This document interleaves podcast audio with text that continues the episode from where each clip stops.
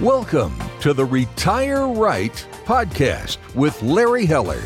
You deserve complete financial advice. There's no acceptable alternative if you want a plan to live well and on your terms. Complete financial advice equals complete peace of mind. Now, let's get into this week's podcast episode. Hello and welcome to Retire Right with Larry Heller from Heller Wealth Management. On a previous podcast, Larry actually started a series that we're calling Larry's Top 5. We're going to continue that series today with the top 5 errors that retirees make. Good afternoon, Larry. How are you? I'm doing terrific, Eric. How are you? Doing fine. All right. I love this series. I love that every once in a while you're going to throw out a podcast that's going to be in the Larry's Top 5 series. And today specifically, it's errors retirees make. And when I saw this topic, Larry, honestly, I was thinking, I think that a lot of retirees or a lot of people that are looking forward to retiring at some point think, okay, if I accumulate enough and I set it up to where there's a monthly amount coming out to pay for my needs so I don't have to work, that's my retirement. But there's so much more to consider during the entire process. And, and you've said on previous shows that you could be retired for 25, 35 years. Absolutely. I mean, most of our clients these days are pre-retirees and retirees so we've seen dozens and dozens of these type of clients and meetings and i'm mm-hmm. still surprised when somebody comes in and says well i'm thinking about retiring and we ask them okay what are your expenses going to be? They have no idea. Mm. I say to them, if we don't know how much your expenses are, how do you know how much money you're going to need? Whether this is too much, not enough. We want to make sure not only we don't underestimate expenses, we don't overestimate expenses, and you don't enjoy as much during your lifetime. But a lot of people have just kind of paid their bills, made money, and haven't really planned planned out. So the first thing we really want to talk about is okay, if you haven't figured out your expenses, what are some of the things that you can do? And usually the year before retirement, I say, okay, let's see how we can track your expenses. And some people have moan and groan and they don't really want to do mm. a complete budget. So we have a couple of tricks of the trade that we kind of do and try to explain to them.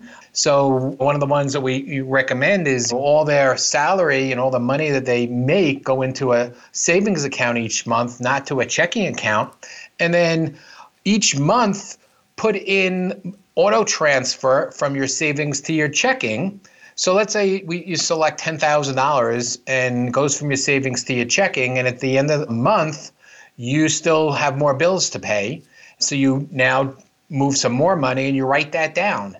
And then after 12 months, you will know kind of what you spent during that year. You won't know what you spent it on, but at least you will know what your total expenses are. So it's a little bit of a way of doing that. Of course, trying to figure out what exactly your expenses are, either doing it yourself through some online programs, is much better and will give you a better comfort level in retirement. I love that because what I see is if you physically have to move money from your savings to your checking to pay that bill, you're almost getting back to when we used to actually have to hand cash over, right, to somebody. There's a little bit of a, a pain method there to where you're like, oh, I got to move this money, or oh, I have to hand over this cash instead of it just automatically being paid out of the checking account. Absolutely, especially now when you're retired. So when you're retired, if, if we continue to do this automatically, you don't feel like you're Mm-hmm. pulling money out of your personal accounts more feeling like we've done one of these podcasts you know and talked about this retirement paycheck it's like you've got the same paycheck as before it's it's all emotional but it just seems to work better yeah. than pulling money out of your accounts on an as needed basis mm, yeah that's great i love that what else in the in the so, calculating expenses part. Yeah, so after we kind of do that and we kind of say, okay, these are the expenses. So then I start to talk about, okay, well, now let's think about going forward. Because now, what have you done for the last 30 or so years? You've worked mm-hmm. at least five days a week for most people. And now you're going to have a lot more free time. Well, what are you going to do in that free time? oh, I plan on traveling more. I plan on going out to dinners more. And all of a sudden, I'm like, you know what? Maybe your expenses are going to be higher in retirement, especially mm. the first 10 years. What we've seen historically is the first 10 years of retirement, your expenses go up and then they kind of level off. And then they go up again in the last 10 years for medical expenses or things like that. So we not only do we want to plan for your expenses now, we want to plan going forward. Also, you're maybe eyeing a second home, or maybe you like to help with children or grandchildren's education. Mm-hmm. So, although that's not really expense, it's going to be a, an outlay from your accounts. So, we're starting to put together a map of what your future is going to be and what you're going to need. That's very important because sometimes some minimal, you think of minimal extra expenses each year, they add up, and before you know it, you're not going to have enough money. Yeah, absolutely. And if I'm going to travel and I'm going down to Arizona or I'm going down to Florida to get to the warmth, I'm going to need an RV or I'm going to need a really nice Cadillac to drive there because I don't want to just fly. So there's another expense to add to that list. Correct. And then also large ticket items. People say, oh, these are my expenses. And I'm like, well, you know what? You live in a 5,000 square foot home, you have six year old car, you have two daughters. There's going to be some large ticket item expenses mm-hmm. that we may need to incorporate in this plan. And the biggest thing that a lot of people forget is inflation, mm-hmm. is that you can't just your expenses are going to go up. I mean, some things may be fixed, such as a mortgage payment, but food is going to go up. And so you, you got to plan for that as well. Absolutely. So th- that's really the first the first error that I seek. And believe it or not, I'll throw this in here. I would actually say most clients don't spend as much as they should or can in retirement. I know that kind of goes against um, what you would think, but what we've found is people are nervous, so they want to be conservative. And again, not everybody. There are people we have that spend too much. But if you don't know what your expenses, are, all of a sudden your assets could continue to grow and you've missed the opportunity to enjoy life when mm-hmm. you can because you're worried about having enough money for the future. So it works both ways, not just underestimating, it's overestimating as well. Got it. All right. What's error number two? So error number two is investing too conservatively. So really? Yeah. So what happens is when you're working and money is coming in, and if you invest in the stock market and the market goes down, yeah, you're not happy, but you know what? You're not pulling money out of that. So, but now all of a sudden, when that spigot of income from working gets turned off, people just get a little bit more conservative. They're like, I can't have my account go down. I've got to protect my assets. That was a big thing in 2008 is when the market did go down, wanting to sell because they want to protect the balance of it. Mm-hmm. And that's just the opposite from what you want to do. Why can't you be too conservative? Well, because we've got 20 to 30 years of growth, 20 to 30 years of living left. So we have to grow your portfolio. So if you're taking out, for example, if you're taking out 4% of your assets and inflation is 2.5%, if you want to just continue your asset growth, that's 6.5% right there uh, just to maintain your current portfolio. So with interest rates as low as they are, you can't just have everything sitting in the bank earning a few percentage. So you want to create, and we've done a couple of these podcasts on our bucket strategies and, and determine how much you should have in safe, in intermediate, and in more aggressive market portfolios. So you can go back and listen to one of those. But you need to have some growth in your portfolio. And the other thing that I say, and I'm going to call this conservatively, is clients chase yield. They're like, okay, I have $2 million if I can get 6% on my returns, there's 120,000, and that's all I need. So they look to invest in either bonds or certain stocks that are throwing off higher income and don't underestimate the risk of doing that and that those investments could go down in value. Or they don't understand that, especially on bonds, clients say, well, I'm getting 5% return. I'm like, yeah, but you paid a premium mm-hmm. to get that that you're going to lose when those bond matures. So they get a little bit non understanding and just tracing yield instead of trying to look at a total return to their portfolio. And then two other things in there. Part of it is kind of market timing. We're going through it now, you know, talking to people, oh, the market's so high. I don't want to be in the market. Let's get out of the market. I'm concerned about it. And they want to feel good that they made their decision and made the right decision. And mm-hmm. as you know, there's you know, as much as we try to tell people you're not going to get it right, and maybe you'll get lucky and you'll get it right and you'll get out on the on the upside before the downside. Will you get in before the upside? Probably not. Studies after study. This year is a perfect example. December, the market got crushed. January, February, March, we've had a huge run up. So if you got out, great. But if you didn't get back in, it doesn't do you any good, let alone some of the tax ramifications by trying to time the market. Mm-hmm. So don't listen to the news. Put a portfolio together. Look at our bucket strategy to see where the, you should have some more aggressive investments and where you should be more conservative. Don't be too overly conservative when you're first starting out in retirement. Yeah, absolutely. That news can just be so distracting to a plan. And that's why it's so important to have somebody in your corner that removes the emotion from it. And I know that's 90% of your job is to be able to remove that emotion from their decisions, to be able to just guide them and say, you know what, this is what we planned for. We're good. So that's great. What is error number three, Larry? Error number three is not planning for income taxes. And mm-hmm. this is becoming even more, more important because the less taxes you pay, guess what? The more money you have for yourself. A lot of clients and potential clients have all been taught that any tax sheltered investment, your IRA, your 401k, you don't take money out of there until you're 70 and a half. And then at 70 and a half, now you will take out what's called required minimum distributions. Mm-hmm. But what we have found is that by delaying that, those accounts have grown that your taxes that you have to pay when you're 70 and a half are much higher. So mm. before 70 and a half, if you're retired at 65, you want to look at your tax bracket. And if you're in a very low tax bracket, you may want to take money out of your IRA account.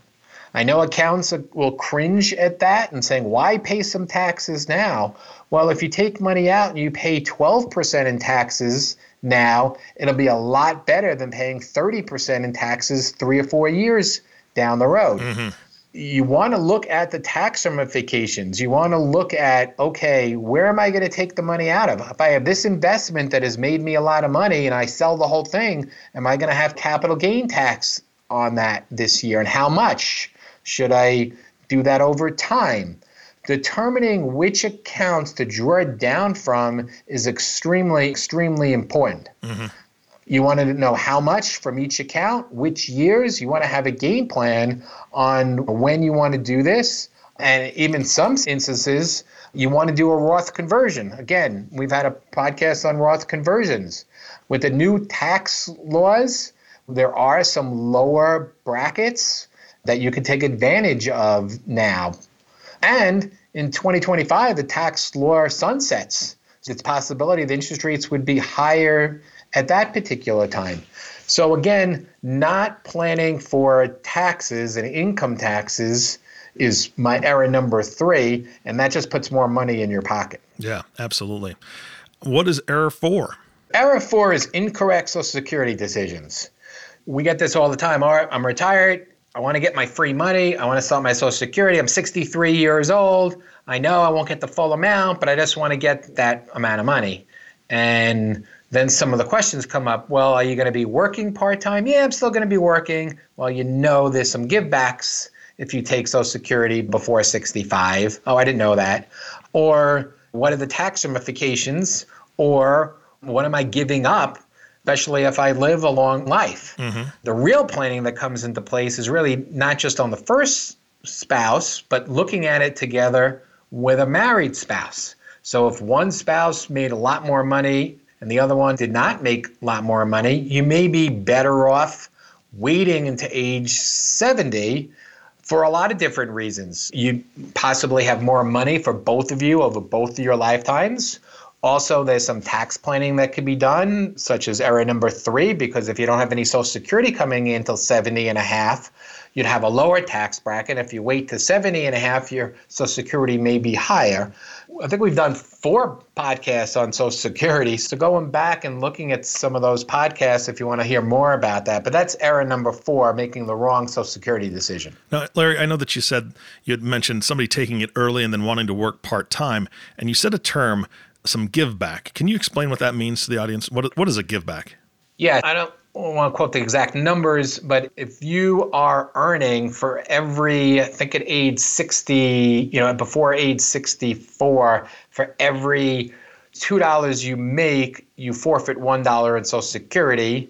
And hmm. then at age 65, I think it's $3 you make, you have to give back every $1. So you got to be careful. If you take Social Security, you may end up forfeiting some of that by some of the earnings. Got it. Yep. Okay. That clears it up. Thank you.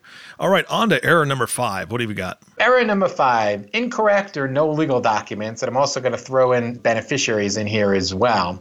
So, again, one of the things that we see is that you don't have the proper wills, or mm-hmm. the wills are 20 years old and they haven't been reviewed, or you don't have a will. So, how would your money be distributed upon death. And now that you're obviously retired, you're getting closer to that.